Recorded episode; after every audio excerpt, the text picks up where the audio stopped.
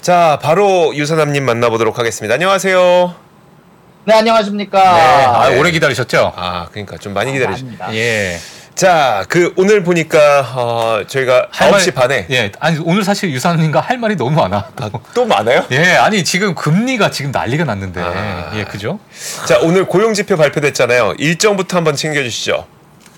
네, 일단 오늘 고용 지표가 많이 나왔는데요. 사실 이게 지금 주식 시장과 채권 시장에 커다란 악영향을 주고 있습니다. 예. 일단 나온 지표들을 보시게 되면요. 평균 시간당 임금 수치는 예상치를 소폭 하회하는 수치가 나왔고요. 실업률도 예상치보다 소폭 높은 수치가 나와주면서 사실 반길 만한 소식이 없었던 건 아닌데 이것을 처참히 깨부순 소식이 하나가 나왔습니다. 비농업 고용 지수. 사실 ADP 비농업 고용 지수는 예상치의 절반 가까이 나오게 되면서 시장의 기대감을 키우는데 반대로 노동부에서 발표하는 비농업 고용 지수는 예상치의 두 배 가까운 수치가 나오게 되면서 현재 금리 인하에 대한 가능성을 크게 낮게 평가하는 계기가 되면서 현재 채권 시장에서 어마어마한 소식들이 들려오고 있는데요. 10년물 금리가 4.883에 도달하면서 전다, 전월에 어제 비해, 어제에 비해서 0.17포인트 가량 상승한 모습, 30년물 금리도 5%를 뚫고 5.05포인트에 안착을 하기 시작하면서 현재 양쪽 다 금리 최상단에 위치하는 모습들이 나오고 있다라고 전달해 드릴 수 있을 것 같습니다. 네. 사실 오늘 이걸 보면서 어, 이 예상치와 저도 이제 이 피- 전에 이제 예상치를 많이 봤거든요. 네. 골드만삭스에서도 지금 비슷한 예상치를 냈었고 블룸버그에서도 마찬가지고. 음. 그러니까 전체적으로 이런 예상치가 어, 동일하게 이렇게 나왔는데 이 발표하는 이 실제 수치가 이렇게나 크게 차이가 나는 이유가 어떻게 볼 수가 있을까요, 우리가? 일단은 좀 비농업 고용지수에서 솔직히 좀 예상치 못한 섹터에서 좀 더 커다란 상승이 많이 나왔다라고 할 수 있을 것 같은데요. 네네. 사실 좀 디테일한 수치를 보게 되면은요. 일단은 특히 이제 호스터 호스피탈리라고 해가지고 레저 쪽 분야에서 9만 6천 개의 일자리가 추가가 됐습니다. 이게 네. 보통 12개월 평균 증가인 6만 천여 개를 아주 크게 상승한 크게 높기 크게 넘기도 했고요. 실질적으로 최근에 레저 분야가 내려갈 거다라는 예측이 굉장히 많았는데 그것에 반하는 양의 고용의 증가가 많이 나왔다 보니까 이런 부분들이 사실 예상치를 크게 빗나가게 했고요. 그리고 음. 정부 고용 쪽에서 사실 예상치의 1.5배 가량 되는 수치가 나왔습니다. 정부 쪽에서 고용하는 것이 사실 평균 증가인 4만 7천여 명을 크게 뛰어넘은 7만 3천여 명의 고용 증가가 나왔고요. 아무래도 가장 큰 부분은 이 두 가지 쪽에서 나왔고 나머지 분야 쪽에서는 사실 전반과 전달과 거의 변함이 없는 수치가 나왔는데 사실 이런 비농업 고용 지수에 대한 예상치 자체가 사실 ADP 비농업 고용 지수가 낮게 나오면서 문제는 기대치 자체도 낮게 setup이 되었다라는 것이 가장 커다란 문제가 되었던 음. 것 같습니다. 사실 저도 ADP 비농업 지수를 보고 이 정도까지 많이 내려왔다면 제가 생각했을 때는 아마 찐 비농도 낮게 나오지 않을까라고 생각했었고요. 사실 이런 부분들이 아마 선반영이 되었기 때문에 특히 오늘 채권 시장에서 커다란 난리가 난 것으로 보이는데요. 아마 이런 부분들 관련해서 확실히 어떤 일들이 일어나고 있는지 얘기를 하실 분은 별로 없을 것 같다는 생각이 좀 들더라고요. 왜냐면 실업률이 오르기도 했고 경제 활동 참가율 자체도 전달과 비슷한 가운데 안에서 급여 고용만 고용만 갑작스럽게 뛰어오르게 된 부분이 좀 있어서 음. 어, 저도 조금 더 디테일하게 사실 이 방송 끝나고 나서 조금 더 찾아보고 나서 나중에 조금 더 얘기를 해드릴 부분이 네, 있을 것 같습니다. 알겠습니다. 어, 그러니까 예. 좀 헷갈리더라고요. 그러니까요. 저도 보니까 뭐 실업률도 변하지 않았고 3.8%였었고 그다음에 임금 상승률도 생각보다 덜했고 근데 일자리만 크게 늘어났다. 예. 근데 이게 그 지금 늘어난 일자리 보니까 접객 및 레저 분야인가요? 그 그쪽이 좀 많이 늘었고 정부 고용이 많이 늘었고 이렇게 는 곳은 특히 정부 고용이 많이 늘었다는 거는 어 일자리의 질이 아주 좋은 상태는 아닌 거죠. 근데 모든 분야에서 뭐 완벽하게 증가가 나타난 것은 아니고요. 다만 이런 부분들 관련해서 레저 쪽 분야가 좀 늘었다는 건 사람들이 여전히 돈을 쓰고 있는 부분들은 좀 있다라는 부분들이 생각되는 부분들이 있어서 네. 어, 이런 부분들 자체가 좀 시장에서는 안 좋게 해석할 만한 여지가 이번엔 많은 것 같습니다. 사실 제가 저번에 말씀드리면서 졸트 직장 창출이 뭐 높게 나오긴 했지만 시장이 좋지 않게 현재 노동 시장이 안 좋다라고 해석할 만한 여지가 많다라고 말씀드렸는데 음. 반대로 이번 거는 어, 노동부에서 발표한 비농업 고용 지수는 그냥 딱 봐도 그냥 좋게 그러니까 뭐라 그러죠 노동 시장이 조금 안 좋, 좀, 좀 좋고 있다. 아, 이걸 잘 얘기를 해야 되는데, 네. 어, 노동 시장이 현재 뜨겁다라고 해석할 만한 여지를 줄 만한 데이터들이 아직까지는 좀 많이 남아 있기는 하다. 아. 다만 그런 가운데 안에서 실업률 자체가 조금 올라간 것, 그리고 평균 시간당 임금 수치가 예상치를 하회한 것 자체는 굉장히 좋은 소식이고, 이런 부분들은 어, 인플레이션 관련해서 연준에서 좋은 소식으로 받아들일 여지가 있으나, 비농업 고용 지수, 특히 레저 쪽 분야가 높게 나온다라는 건 사람들이 여행 쪽 서비스에 혹은 여가 서비스에 좀 더 많은 돈을 쓰고 있고 그쪽에서 조금 더 어, 확장할 여지가 있다라고 보여주는 부분들이 있는 거기 때문에 그리고 재미난 거는 사실 레저 분야가 올라가고 있다라는 소식은 ADP 비농업 고용 지수에서 똑같이 지적이 되기는 했거든요. 예. 이런 부분들은 여전히 조금 잘 살펴볼 만한 우려가 좀 존재한다라고 말씀드릴 수 있을 것 같습니다. 알겠습니다. 참그 그래요. 막 음. 레저 쪽 아, 예. 좋습니다. 자, ADP 민간 고용 아, ADP가 아니죠. 그러니까 노동부의 그 비농업 고용 이거는 또 이제 유선남님께서 잘 또 분석을 해주신다고 하니까 좀 기다려 보도록 하겠습니다. 음. 자, 그리고 다음 소식은 어디일까요? 네, 다음 소식은 쉐브론에서 사실 원래 노조를 포함한 1차 파업이 진행이 됐었다가 이제는 끝난 상태였는데요. 이런 부분들 관련해서 노조들이 다시 또 2차 파업에 들어가겠다라고 위협을 하는 에, 소식을 발표를 했다라고 얘기가 나오고 있는데요. 현재 쉐브론 같은 경우는 천연가스를 정제하는 기업으로서 사실 좀 천연가스 가격에 커다란 영향을 가지고 있는 기업인데 사실 1차 파업 때는 의외로 현재 생산량에 커다랗게 타격을 주지 않으면서 사실 좀 더 노조가 고개를 숙이는 모습들이 좀 있었 는데 그럼에도 불구하고 이번에 다시 또 2차 파업에 돌입을 해서 현재 쉐브론의 어, 생산량에 영향을 줄 만한 소식이 전달이 됐는데요. 현재 천연가스 가격에 영향을 줄 만한 소식이라 조금 지켜볼 만한 여지가 확실히 실제로 파업에 진입하는지까지 지켜볼 만한 여지가 있다라고 생각이 듭니다. 혹시 요즘 그 겨울 날씨 추위에 대한 전망이 미국은 어떤가요? 이번 겨울은 조금 평소보다 좀 따뜻할 것 같다라는 소식이 좀 많긴 한데요. 근데 의외로 천연가스 관련한 거는 재고가 굉장히 높게 나오긴 하지만 EIA 미국의 에너지 관리청에서는 계속해서 천연가스 가격이 올라갈 것으로 예상을 하고 있기는 하더라고요. 음. 그러다 보니까 어 일단 조금 실제 데이터는 일단 천연가스 가격이 어, 더 내려가야 된다 쪽이고, 그리고 EIA나 여러 예상치가 예상하는 것 자체는 아무래도 겨울에 도입하게 되니까 천연가스 가격이 올라가지 않을까라고 예상하는 경우가 많더라고요. 네, 네, 알겠습니다. 자, 다음 정치 이야기도 한번 들어보도록 하겠습니다. 어, 지금 이제 어, 하원 의장이 누가 되느냐로 상당히 그 어, 여러 가지 이야기들이 많이 있는데 트럼프가 누군가를 지목했네요.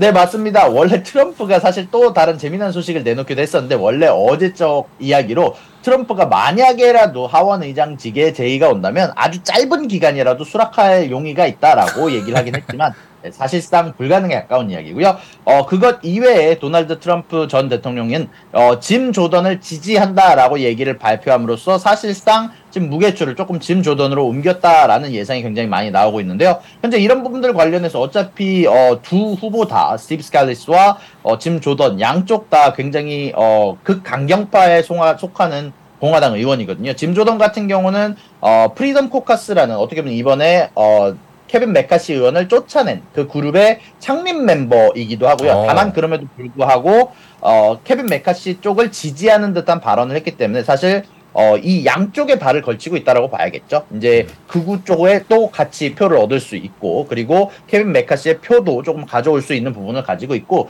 또한 스티브 스칼리스 또한 사실 이분도 굉장히 유명한 일화가 있는데 이분이 어 KKK라고 뭐 아시겠지만 그거의 아. 수장을 존경한다라는 발언을 했었을 만큼 어 사실 극우에 속하는 인물이거든요. 그럼에도 불구하고 케빈 메카시 의원의 지지 쪽에서 커다란 역할을 했던 사람이기 때문에 이분도 양쪽의 지지를 얻고 있는 상황에서 팽팽한 상황에서 도널드 트럼프가 무게추를 조금 옮겨줬다라고 생각하시면 되고요. 양쪽 다 성향은 어차피 어 약간 극강경파에 속하기 때문에 아마 어 조금 더 민주당 쪽에서 머리가 더 골치가 아플 만한 여지가 있지 않나라고 생각이 좀 됩니다. 아니 KKK를 지지한다는 걸 국회의원이 얘기를 할 수 있어요? 그러니까요. 야. KKK를 지지한다는 건 아니고요. KKK의 수장. 수장. 이었던 사람을 아, 존경한다. 조- 아, 수장을 존경한다. 아, 네. 야. 그래도 그래도 뭐 그런 얘기를 뭐 할수 그러니까 있어요? 자긴 지, 아, 지지죠 뭐 존경이. 그런가? 존경. 아니, 네. 지지가 아닌가?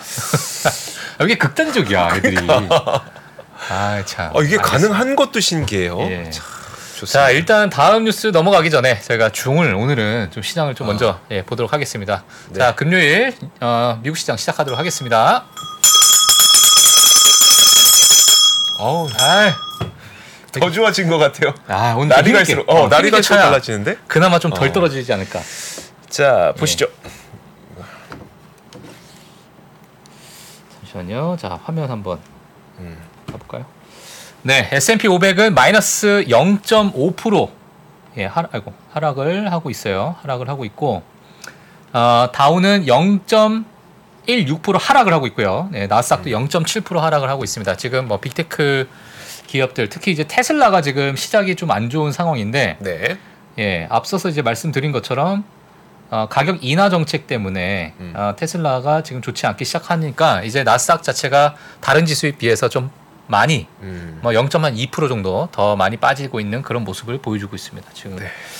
어, 그 외에는 사실 오늘 지금 10년물 국채 금리가 올라가는 거에 비해서 네. 아, 시장이 뭐 크게 요동치지는 않는다. 어. 저는 개인적으로 이렇게 보고 있어요. 그러네. 아까 전에 그런 정말 말도 안 되는 그 금리가 상승하는 것에 비해서 네. 시장은 그래도 약간은 조금 어, 좀 방어를 하고 있지 않나. 아 그러네요. 예, 그러네요. 그런 생각이 드네요. 지금 히트맨 뭐- 오늘 저는 완전 새빨글 줄 알았거든요. 네.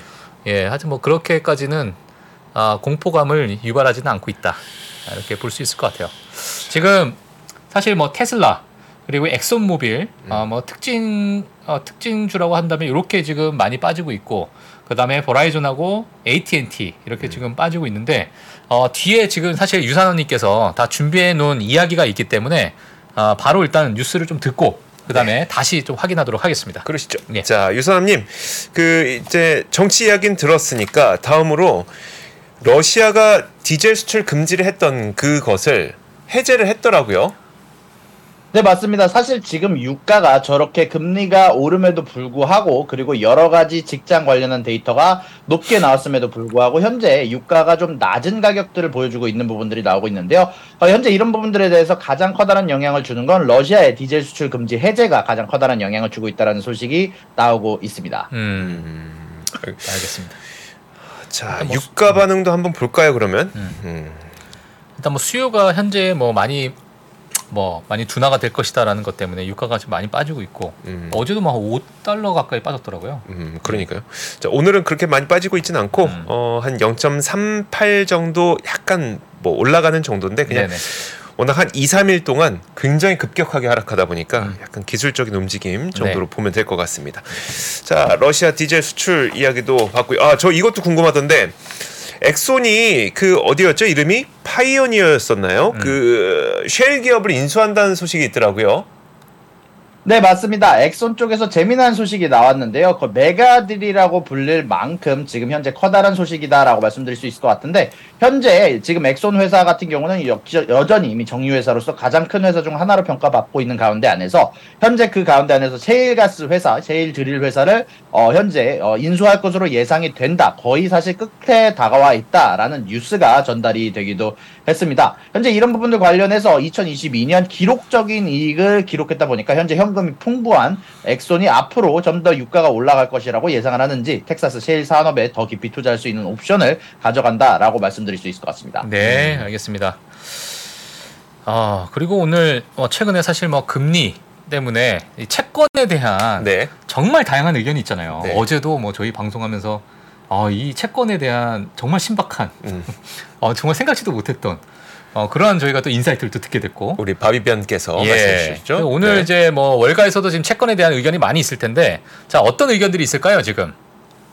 현재 애널리스트들이 사실 여러 의견을 내놓게 됐는데요. 예. 어저께 저도 말씀드렸지만 어저께 채권왕이라고 불리는 인물은 사실 이번에 채권과 주식 양쪽에 투자를 하지 말라고 했었고 이번에 마이클 하튼의 뱅크 오브 아메리카 수석 애널리스트 같은 경우는 채권은 2024년 들어서 가장 잘 나가는 자산이 될 가능성이 높다라고 하면서 앞으로는 채권에 투자해야 된다라는 의견을 냈습니다. 무엇이 되었건 금리가 올라가게 된다면 어디에서 경제가 터져나갈 것이므로 이런 것들을 감안을 했을 때 채권 쪽에 투자하는 게 맞다라고 얘기 를 했고요. 그리고 현재 이코노미가 현재 soft landing보다는 hard landing의 가능성이 더 높다라고 언급을 하면서 채권 시장을 언급을 했고요. 반대로 시티그룹 같은 경우는 buy the dip in equities 좀 더 자산 시장 중에서 특히 주식 쪽 관련해서 어, 이런 부분 많이 떨어진 주식들 위주로 매입을 한다면 사실 다음에 같은 경우는 조금 더 밸런스 있는 경제 시장이 나오게 될 거고 어, 연착륙까지는 얘기 안 했지만 조금 더 밸런스 있고 뭐 망하지 않는 선에서 이제 경기 음. 침체가 오지 않는 선에서 마무리가 지을 거다라고 얘기를 하면서 주식을 매입할 것을 추천을 하기도 했습니다. 자 이렇게 얘기를 그냥 간단하게 정리를 해드리면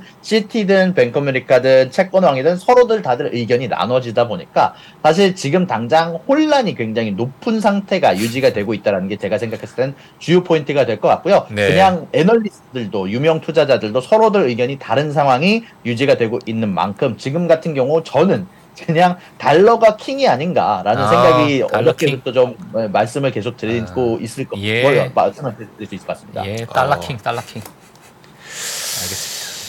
근데 미국에 계신 입장에서 달러를 어떻게 달러 자체 우리는 가능해요. 우리는 달러 살면 되거든. 음.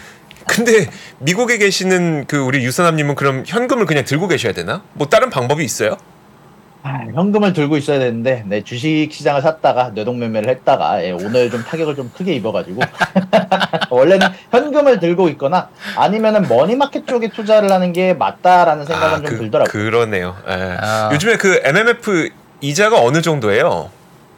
어, 저도 최근에 확인을 하지는 못했는데 은행 이자보다는 훨씬 더 높은 수치고 음. 현재 제가 알기로는 아마 이자가 거의 한 4, 5% 주는 은행들이 꽤 나오기 시작을 했다 보니까 음. 그것보다 높은 수치로 책정이 되고 있지 않을까요? 그리고 사실 30년 주택담보대출 금리가 지금 거의 8%에 달하는 상황이기 때문에 네. 네, 이자율이 지금 다들 엄청납니다. 미국에서. 야, 아, 참. 알겠습니다. 오늘 일단 제 귀에 들어온 건 네. 어, 단타 치다가 물렸다.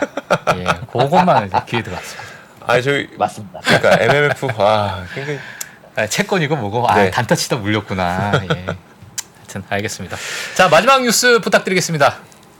네, 마지막 뉴스는 이미 전달을 해주셨지만 음. 테슬라 모델 3와 Y 관련해서 2,000불 가량 가격 인하가 나오게 되면서 현재 테슬라의 주가 관련해서는 악재로 작용하고 있는데요. 특히 최근에 테슬라 같은 경우는 인도량을 예상치를 크게 하회한 부분이 있다 보니까 물론 이런 부분들이 수요의 문제가 아니라 공급의 문제, 공장의 가동이 중단되었던 문제라고 발표를 하긴 했지만 여전히 우려 섞인 시선이 어, 현재 존재하는 가운데 안에서 가격 인하는 현재 주주들의 불안감을 자극하는 요소가 되기 때문에 현재 주가가 소폭 하락하는 모습이 나오고 있다라고 전달해 드릴 수 있을 것 같습니다. 네, 네. 아유 감사합니다. 감사합니다. 네.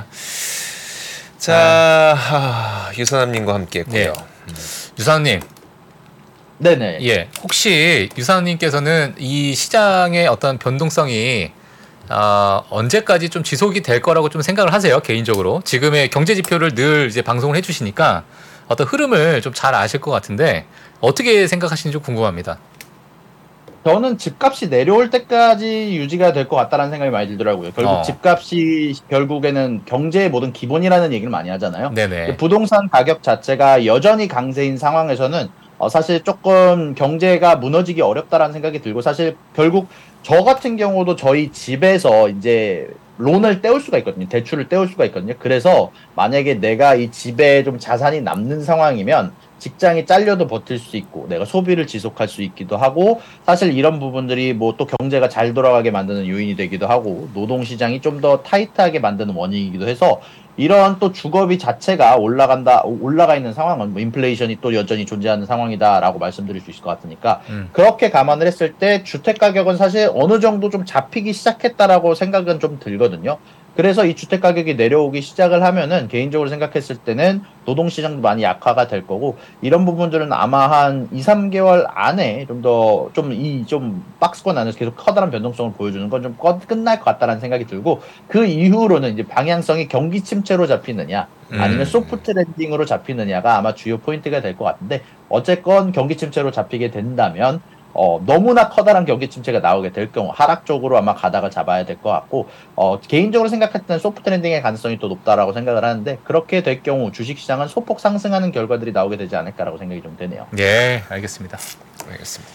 역시 부동산 관련된 컨설팅 업무를 좀 하시다 보니까 아, 이 부동산과 관련된 경기를 참 잘 읽으시는 것 같습니다. 네. 그리고 거기에서 또 음. 빚어져 나오는 그렇죠. 예, 파생되어 인사이트. 나오는 음. 인사이트까지 한번 잘 들어봤습니다. 자 유사남님 이번 주말은 어떤 계획이 있으세요? 아 주말은 이제 열심히 침대에 누워서 자야죠. 아, 아, 이건 말고 사실 보통 주말에 이제 유튜브 라이브를 진행을 하면서 좀 더 디테일하게 보는데 아까 말씀드렸던 것처럼 아마 노동 지표를 좀 살펴보고 디테일하게 좀 분석을 해서 아마 좀 그냥 영상도 좀 올리고 여- 조사해서 이따가 또 다음 주에 3프로에서도 얘기를 하고 그러려고 생각 중입니다. 네, 알겠습니다. 아, 단타 치다가 음. 용돈을 까먹으셔가지고 이번 주말에 주무시는. 아, 못 놀라. 아, 못 놀러가. 못 아, 못 놀러가. 놀러가? 네. 아, 알겠습니다. 배 아파서 움직이지 못하겠더라고요. 좋습니다. 유선남님 보내드리도록 하죠. 저희 그 어, 고생하셨고요. 주말 잘 보내시고요. 다음 주 화요일에 뵐게요. 네, 두 분도 좋은 시간 보내시길 바랍니다. 아, 네, 감사합니다. 감사합니다. 자, 아이고. 네, 시장을 한번 다시 한번 볼까요? 저희 히트맵을 네. 좀 보도록 할게요. 음. 네, 다시 한번 보게 되면요. 올라가는 게 1라일릴리밖에 없네요. 그러네요. 자, 위고비는 위고비인가 봐요. 네. 그치, 자, 일라일- 오젠픽 위고비는 진짜 어, 내가 돈이 없어도 다이어트는 한다. 네. 어. 아, 뭐 그런 심리인지 모르겠지만 월마트 오늘 빠지고 예, 코스트코도 테슬라가 빠지고. 지금 3%대 하락을 보여주고 있고요. 네. 어, 엑슨모빌도 2%대 거의 뭐 3% 가까운 하락을 보여주고 있고 음, 어, 그 외에 사실 여기 이제 반도체 장비 업체들도 지금 갑자기 좀 빨간불이 좀 들어오기 시작했습니다. 네. 예, 그래서 어, 어플라이 머티리얼스나 뭐 램 리서치나 이런 기업들도 지금 2% 3% 가까운 하락을 음. 좀 보여주고 있다. 그리고 앞서서 우리 저희가 이제 말씀드렸던 어, 몬델레즈, 네. 예, 몬델레즈도 지금 3% 넘는 거의 뭐 4%를 향해서 빠지고 있는 정설이 되어가는 겁니까? 그러니까 진짜? 진짜 어, 일라이 릴리는 마운자로 예. 어쨌든 뭐 비만 때문에 약을 맞으면 식욕이 떨어져서 월마트도 안 가고 코스트코도 안 가고 음, 오레오 안 먹고 오레오 안 먹고 콜라 안 마시고 음. 아까 근데 스타벅스 음. 스타벅스도 칼로리가 높다면서요. 맞아요. 스타벅스 한번 볼까요? 스타벅스 한번 보자, 스타벅스. 잠깐 스타벅스. 스타벅스 한번 볼까요? 아, 얘네 어떻게 됐나 봐야겠다. 예. 자, 스타벅스 한번 봅시다. 어? 어? 어 나름 방어하는데? 그래요. 스타벅스는 영상? 아메리카노잖아요. 예. 아메리카노잖아요. 그치. 다 모카 먹진 않겠죠. 그렇죠. 예. 스타벅스는 아닌 걸로. 예, 스타벅스는 아메리카노가 좀 방어한 걸로. 예, 스타벅스는 아메리카노기 때문에 예. 이건 살 빠져도 먹는다. 예. 음, 식욕 없어도 먹는다. 아, 그래도 제가 조금은 좀 마음에 좀 놓이는 거는 물론 네. 지금 테슬라가 좀 많이 빠져서 음. 어, 테슬라 가지고 계신 분들 좀 마음이 좀 속상할 수 있겠지만은 네. 전체적인 시장 폭락은 지금 조금 음. 안 나오고 있는 상황이니까. 그러니까요. 예. 음. 그러니까 금리가 오르는 거에 비해서. 음? 그러니까요. 예, 아. 국, 어, 10년물 국채 금리가.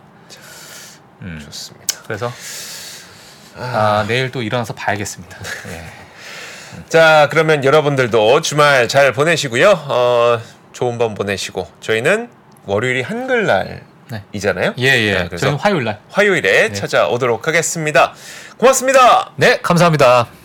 외환위기 오는 거 아니에요? 금융위기 오는 거 아니에요? 이런 질문들을 좀 굉장히 많이 받았었습니다. 탐욕이 되게 강했을 때 위험자산으로서의 극단적인 쏠림이 나타나고 공포감이 극에 달했을 때 안전자산으로서의 극단적인 쏠림이 나타나거든요. 과거의 일이 미래에 똑같이 일어난다 이건 아니지만 그때 당시에 위기 상황에서는 어떤 공통점들이 있었는지를 보면서 우리가 대비를 하는 방법도 고민해 볼 수 있고요. 과거를 제대로 이해하는 순간 위기의 실체가 드러납니다. 오건영의 현실 경제 이야기를 서점에서 만나보세요.